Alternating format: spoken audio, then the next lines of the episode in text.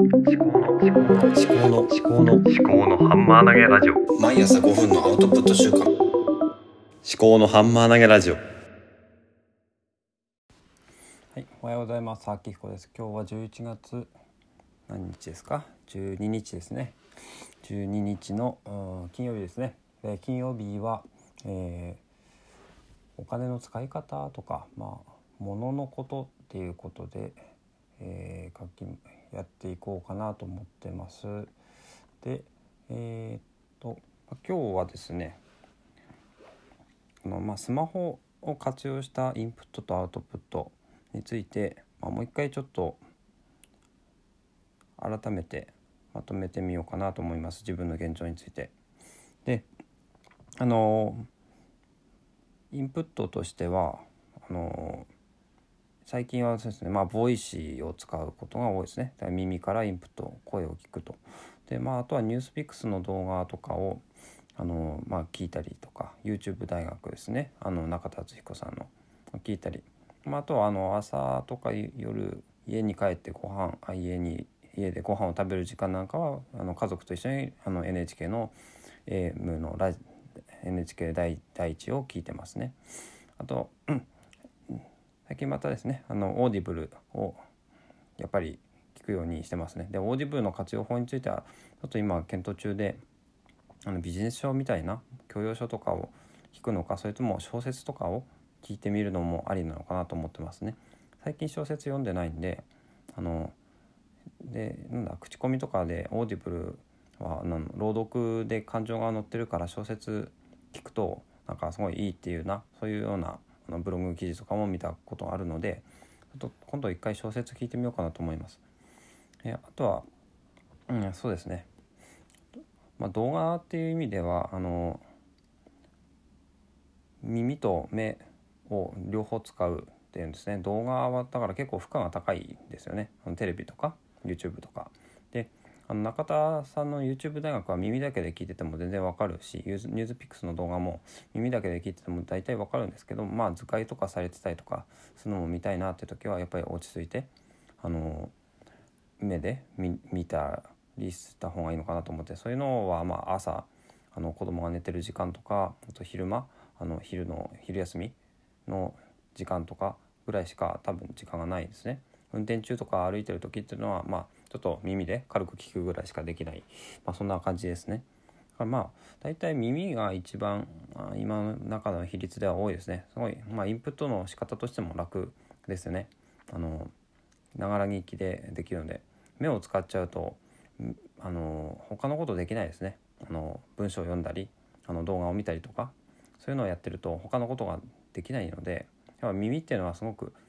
いい手段なんだなと思いますね。で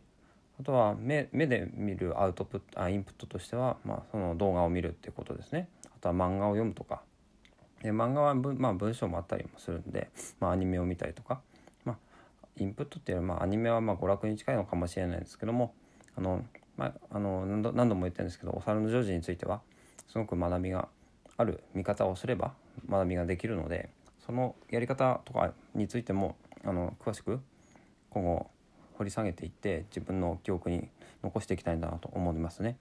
で目だけのインプットっていうことであの、まあ、文章ですね、えー、文章を読む、えー、それは、まあ、本を読むとか、えー、ネットの記事を読むとか。で今で言えばあの月間事業構想の方をですね。定期購読してるんですけどなかなか読む時間がも持ててなくてやっぱり仕組み作りが必要だなって思いますね。いつどこでどのぐらい読む。っていうこととか。そうですね。まあ iPhone 使えばあの音声読み上げとかもできるんですけどなかなかちょっとあの機械音声なんで気が乗らなかったりとかしているのでとにかくまあ少しずつでも読んであの Twitter にあの気になったこととかをアップしていきたいなと思いますね。で今のインプットなんですけど全部逆にアウトプットですね。今やってることですね。ポッドキャストであの声を出すと。でこれが一番やっぱりアウトプットとしても楽ですね。耳で聞くインプットも楽ですしやっぱ口で喋るアウトプットっていうのはあのまあなんですかねあの度胸さえあれば何も考えなくてもあの言葉出てくるって。であと絵を描くっていうのもいいですね。あの書いて消して書いて消してって簡単にできるんで、まあ、ホワイトボードなんか使うといいですね。あのあとはそうですね。手で書くインプットっていうのアウトプットっていうのはこれが一番難しいですね。あの書いて書きながら目で見て、えーと、遂行したりしなしたくなっちゃうんであそういう意味ではツイッターで「えいや」ってやった方が、まあ、ツイッターの方があの抵抗は少ないんじゃないかってまあ Voicy かなんかで誰か言ってたんですけど、うん、確かにその通り。でツイッターでいろいろ上げたものを、まあ、ノートでまとめるとか、まあ、あのこうやってポッドキャストで話したことをノートでまとめるとかで全部ツイッターに流しているんですね。あの私のアウトプットはインプットしてあの解釈して私なりのあの言葉を、まあ、 flier 読んで感想メモとかあの学びメモとかですね NewsPicks 見たあの感想とかをピックして全部ツイッターに連携して YouTube の見たやつとかはあのいいねしたら全部ツイッターに上がるしあのシェアしたりしたりしてますね。で、まあ、 Voicy についてもコメント欄にコメント入れてでそれのこのコメントを、まあ、そのまま載せられればツイッターにそのままシェアしますしあの文字数制限あればツイッターの中でちょっと遂行してあの省略して出したりしてますね。でそれ全部ツイッターで上がったやつはあの GIFT っていうアプリであの Day1 に全部流してます。で Day1 に全部流したやつをあのブックプリントができるのであのゆくゆくは手元に置いて自分のアウトプットしたものをいつでもあの自分専用の本として見れる。で昔はこういうネットの社会がなかったんであの